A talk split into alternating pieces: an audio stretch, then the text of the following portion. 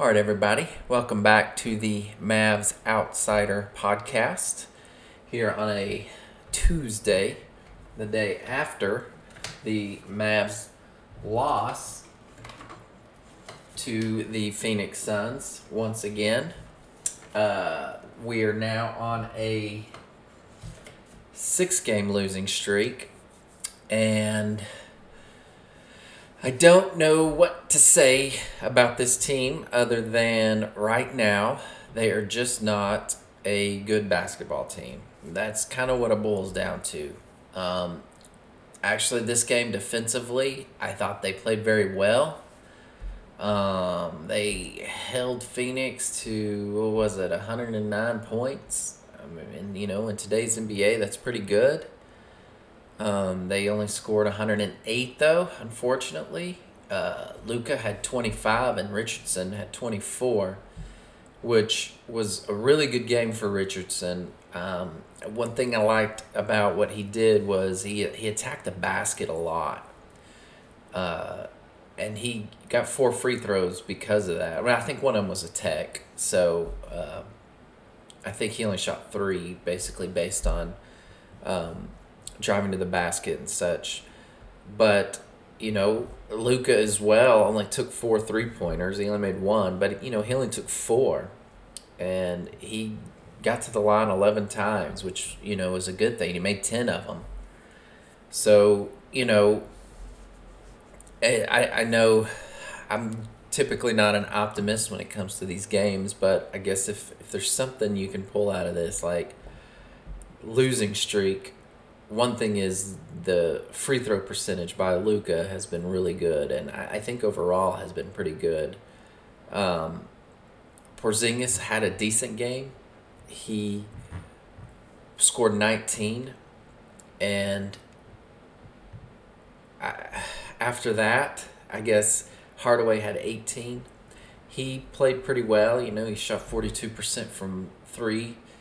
He did take it to the basket um, a few times, which was good. I, I felt like there was a um, that that was a point that somebody may have made in some sort of you know like coaching or whatever to take it to the basket more like a point of emphasis i guess uh, because i did notice you know phoenix doesn't have a lot of uh, or really any shot blocking you know Ayton is their big, and after that, Phoenix doesn't have a big. You know, I know they use Frank Kaminsky as a center.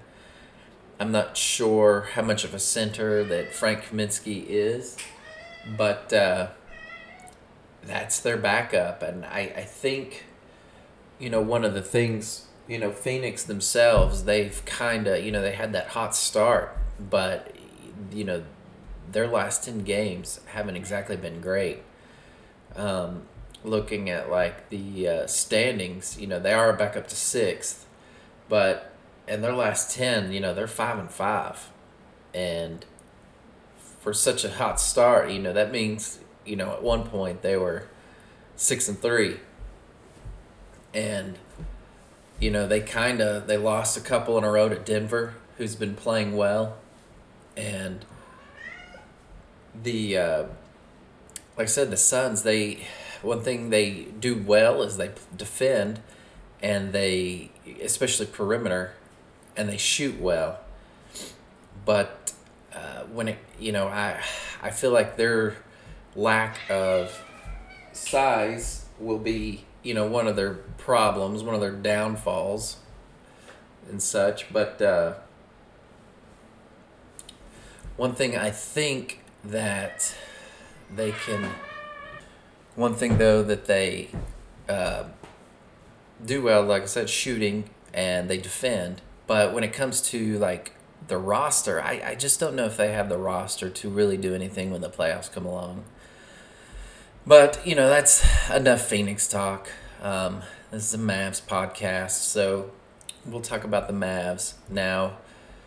The uh, obviously with this six game losing streak, when they play a game where they lose to a good team by one point, it kind of how do I say this? Like had had their last five games prior to this, they had been say three and two, and they lost this game. It really wouldn't be such a big deal, right? People wouldn't be talking about it like they are. But the fact that you know they'd lost five in a row and they get so close just to lose another one to make it six, I think it amplifies you know the way in which they they played. You know, Chris Paul, you know, had 34 points and Booker had 24. And after that, you know, a couple guys had 10 here, couple, you know, 10 there. Actually, three guys had 10. And, you know, Kaminsky had 11. But, you know, Phoenix didn't play that great of a basketball game. And, you know, they shot decently from three at 37% for the game. But, you know, and that's obviously better than Dallas. Dallas only shot 31%, but they didn't have like the game they had a few nights prior when they just they just took it to Dallas and you know with Porzingis out there scoring um, that really helped Dallas. You know, he he did have three blocks. Luka had two and you know Maxi had one. Maxi only played 17 minutes you know, when I know a lot of people don't really care for the plus minus stat. I, I really don't know if it has any kind of meaning.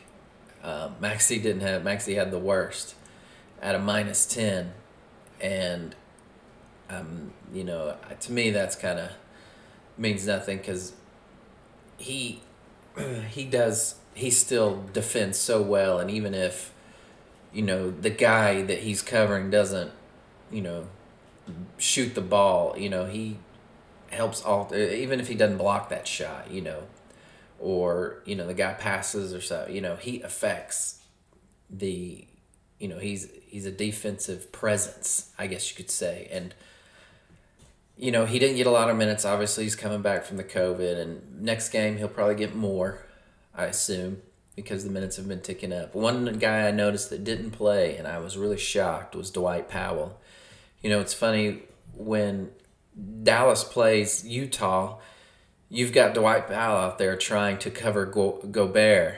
And it's like, what are you doing? You know, what are you doing, coach? You know, he can't, he obviously struggles to defend bigs as it is. And you've got him out there on Gobert. And it was just comical. And it's funny, the one team that you could actually play Powell because they don't have a center. You know, they have Ayton, and that's it. And once Ayton's out of the game, they just don't have a big. I, I don't consider Kaminsky a big. You know, he's tall, but he's not like a center you want out there playing. And I think it was funny that Dwight Powell didn't see the floor. Um, I don't know if it's because of his performance the the game prior.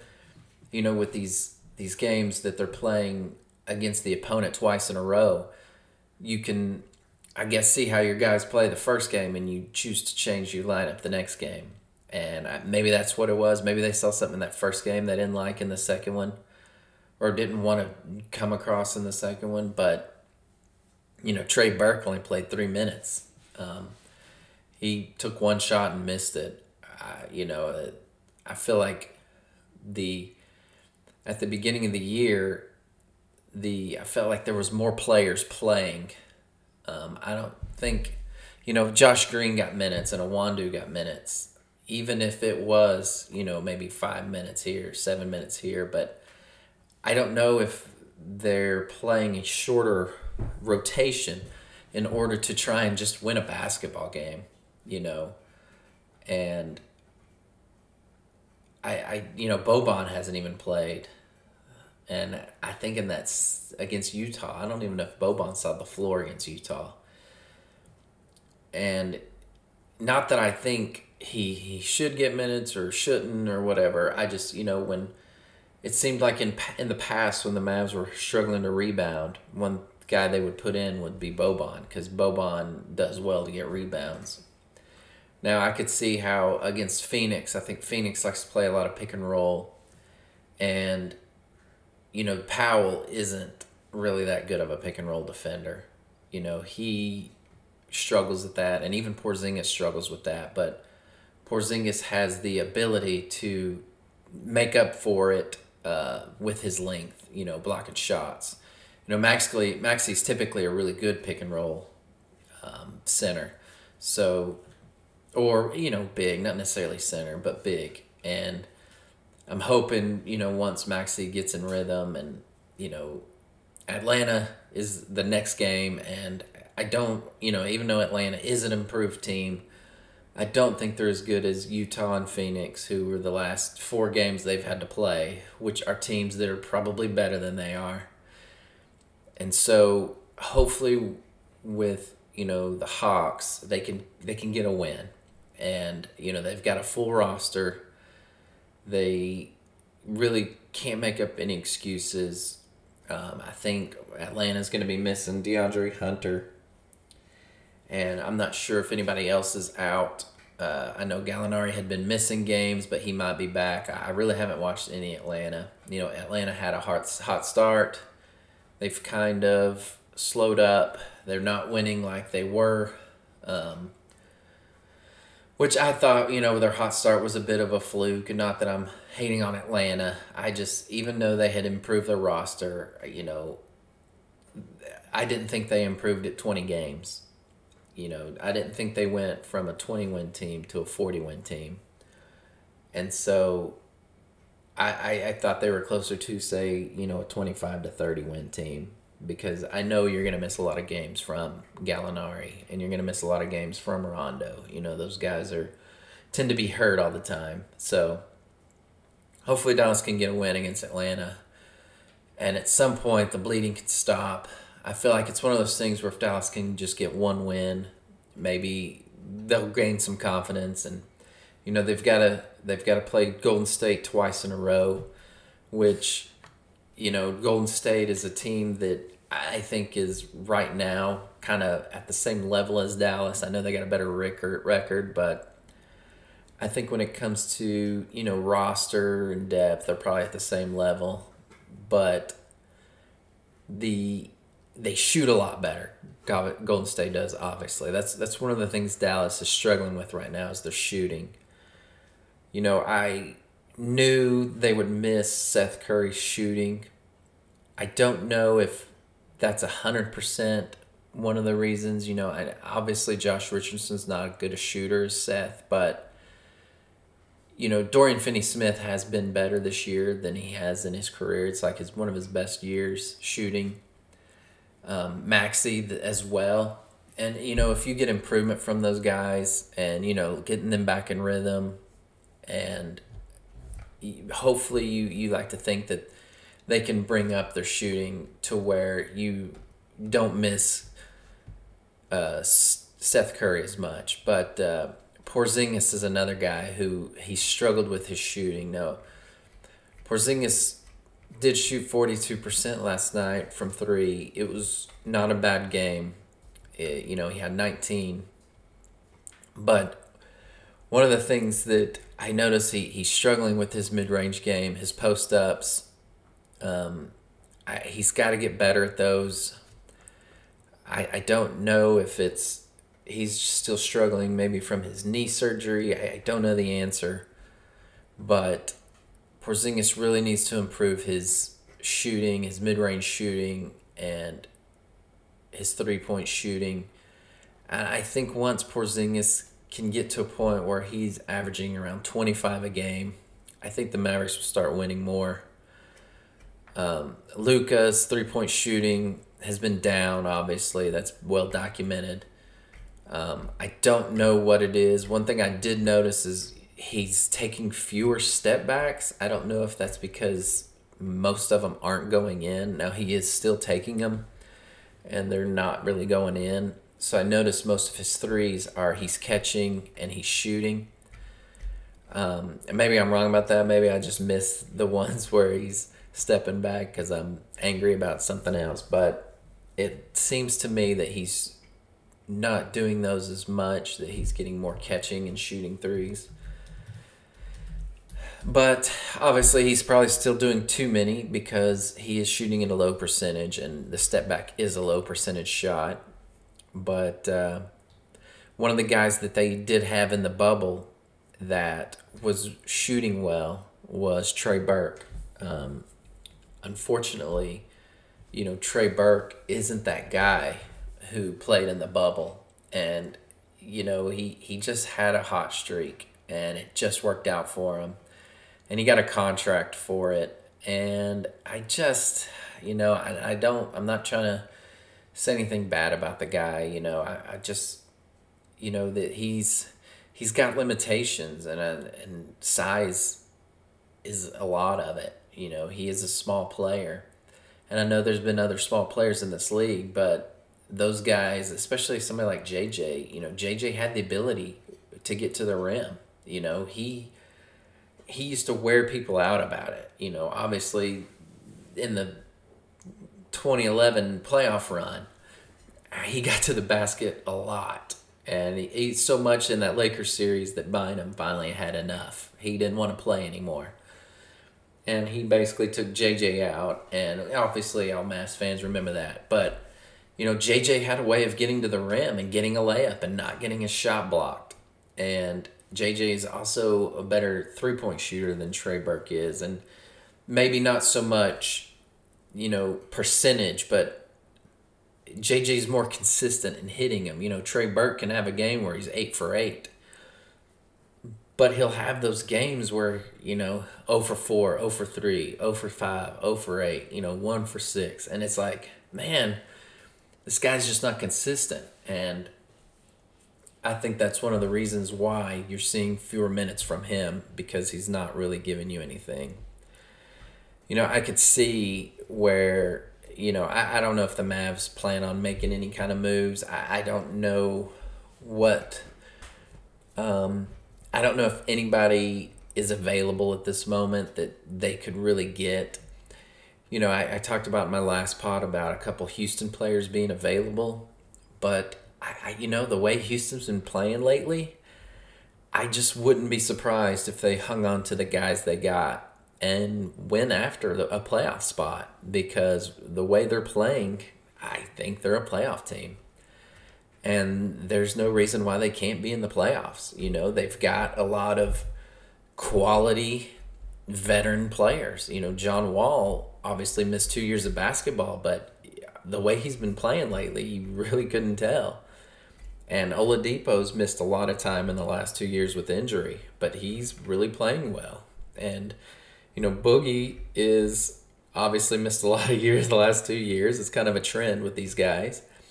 And he's playing pretty good. And, you know, that Christian Wood was a really good pickup. And Eric Gordon is still a fantastic shooter, along with, you know, like McLemore's a good shooter. They've brought in a couple guys who I don't know who they are, but they seem to fit what they're wanting to do and Houston's probably going to make the playoffs. So I just don't think any of those guys will be available. And you know, Bradley Beal obviously came out and said he doesn't want to be traded and you know, I know a lot of people are kind of there's like there's two um, camps on this, and I'm I'm on the side where I'm kind of happy for him that he doesn't want to be traded. You know, there's guys out there like you know not to rag on anybody like LeBron though. He he wants to go play with this guy or play in this city or you know, he's been on three different teams. You know, one of the best players to ever play basketball is on three different teams. How does that happen? You know, it's like usually when you when you get a guy, you you know, the the way the system is set up in basketball is you're supposed to try and be able to keep them. You know, Durant's the same way. You know, Durant's on his third team. But then there are guys like um, Damian Lillard, you know, Damian Lillard, he may not win the finals, but you know what? He wants to be in Portland. And I, you know, I think a lot of guys saw the impact that Dirk had. And I, I think Bradley Beal mentioned Dirk. And one of the reasons why he wanted to stay in Washington is because the impact you can have for on a franchise. And I, I just don't think that you know, I, I don't think that winning a title is, you know, chasing a title is something some guys want to do. I think winning one kind of on their own terms sounds better to them. And at the end of, you know, they may have careers like Barkley and Malone where they don't win one. And they're fine with that. And obviously, when you make, you know, tens of millions of dollars playing basketball, you know, it doesn't really matter if you win a t- championship. You know, I, I don't know. That sounds funny, but you know, Bradley Beal wants to stay in Washington, so you know he's probably not going to get traded. And you know, and I mentioned it in obviously my last pod about Zach LaVine. I just don't think he's available. You know, the Bulls are a building team, and LaVine is part of that. And there is a scenario where the Bulls can make the playoffs this year, and that's not cr- crazy, you know. Right now, they're sitting in the ninth spot. And the, that ninth spot makes it to that playoff game.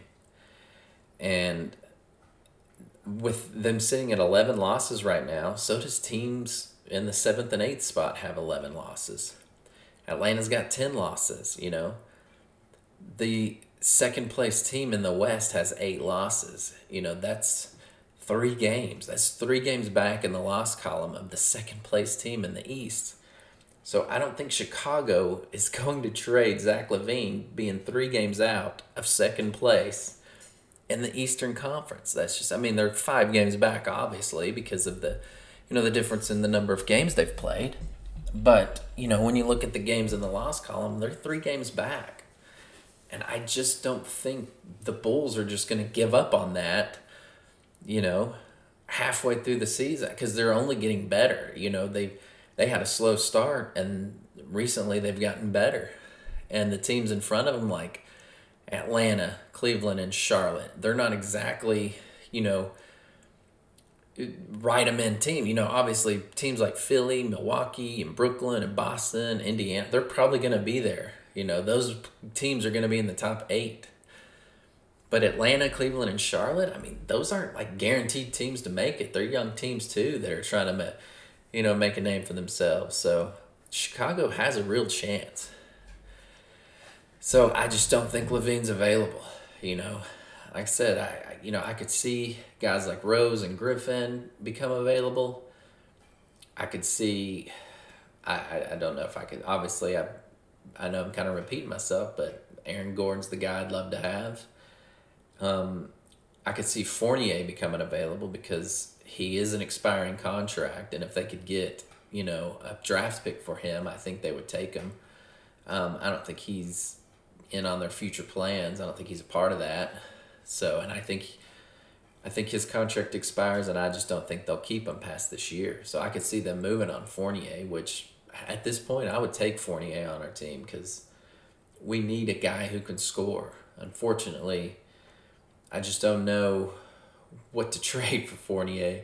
You know what they might want, but uh, anyhow, so the Mavs they're just gonna have to win with what they got right now and you know being in 13th spot right now you know they're three games out of the 10th spot you know in the loss column like i said in the loss column. And you know the the seventh spot is golden state and they're four games behind in the loss column of golden state you know. Technically they're four games behind phoenix you know just four games period. And Phoenix, like I said, I don't. I'm, I think they make the playoffs, but I don't think they're a guaranteed team to make the playoffs. So, I, I do think they have some holes in the roster, but I could also see Phoenix getting a few guys in the contract buyout time. You know, I just don't think Dallas will.